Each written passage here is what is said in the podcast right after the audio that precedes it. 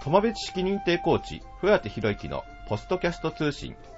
本日は第12回目になります。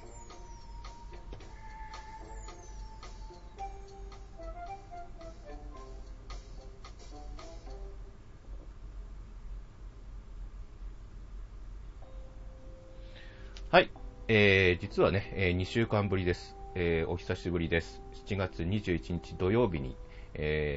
これを流します。暑い日が続きますね。さて、本日の話はスパイラルというお話をしたいと思います。人間うまくいっているときは自分が正のスパイラルに入っているなと強く感じないものですが、その反対の負のスパイラルに陥っているときにはそれを強く感じるものですね。未来の自分は今の自分を思い浮かべてこんな笑い話ってあるんだろうなと思うんですが、現実今の状態ではなかなかその負のスパイラルにいるときはですね、余裕がなくてそういうことがなかなか思いつかないものです。一旦それからね、いわゆる負のスパイラルから抜けてみないと、実際、それをね、俯瞰的に見るってことはなかなかできないものですよね。私自身も、現実今どっちにいるかというと負のスパイラルにいるのかなと思ったりする時もありますし、やっと正のスパイラルに入ってきたなと思う時もあります。実際今年3月にアメリカから帰ってきてあれこれ自分も動き出しました。4月になって、博士課程いわゆる2年生になりまして、さてどうしようかというところにいます。で6月になるとなんか、うまくいかないし、不思議とこういう時に限ってドリームキラーも現れてきて、簡単に言うとそれにプラスして、時間やお金の問題が結構関わってきます。人間の三大の悩みは人、物、金とかって言いますが、時間も含めて様々な問題があるなと思います。現在はやっぱりね、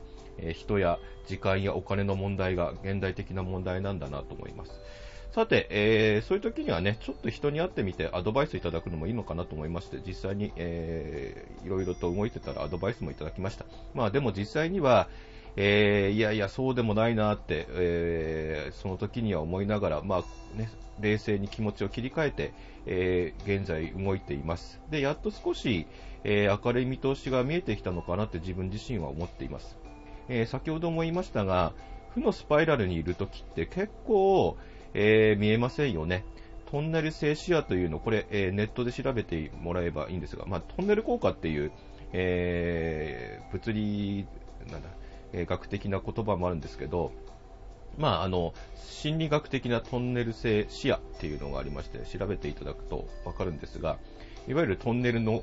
効果とちょっと似てるんですが、その場所にしか見えていないで悪いことしか見えてこないという、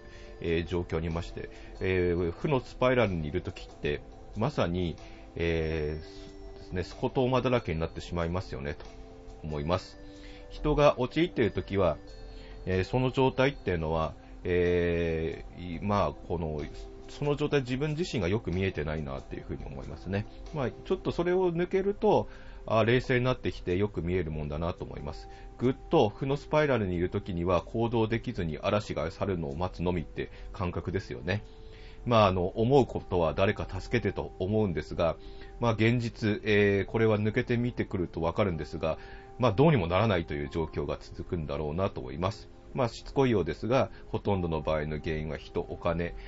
時間に関わることが多いんで、どこかが、絡みが取れてくると取れるんですけど、その時は取れませんよね。意外にどれを、取ってみてもスパッといかないもので、これがね、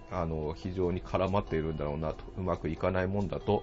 実は1ヶ月2ヶ月くらい思いました。で、こういう時に何を考えたかというと、とにかくうまくいかないときは自分とあまり利害関係がない人と話してみることだなと思いました。はっきり言うと、そ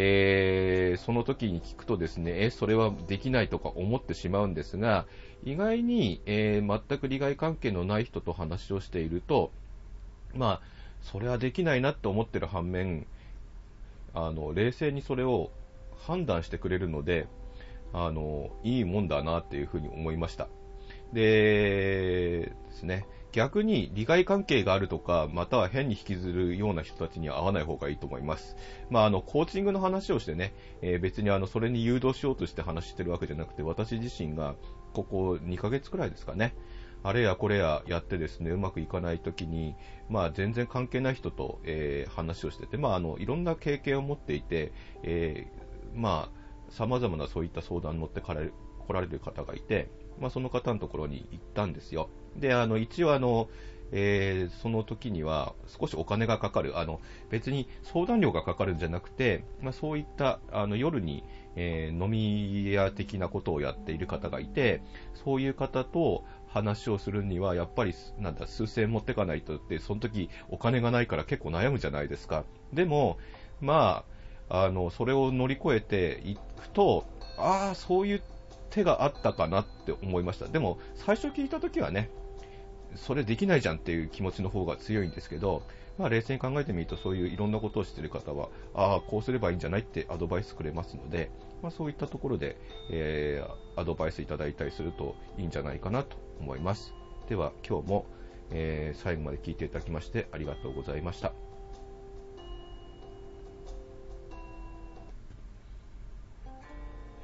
はい、ちょっと今日はね、短めなお話になりましたが、私自身が実は1ヶ月2ヶ月くらいあれやこれや悩んでありました。まあぜひね、こういったことがある場合は人に相談してみて、まあ特に利害関係がなくてね、すっきりとした人に、先輩になるような、人生の先輩になるような人たちに、相談してみることがいいと思います。変に利害関係のある人に相談するとごちゃごちゃになりますので、まあ、あとは自分に誘導しようという不思議な人もいっぱいいますからね、自分の方向にね、まあ、そういう人を見つけて、相談してみることがいいんじゃないかと私自身の経験を含めて思っておりますので、ぜひやってみてください。それでは友部知識認定コーチ倉手弘之のポストキャスト通信、本日は終わりにしたいと思います。ありがとうございました。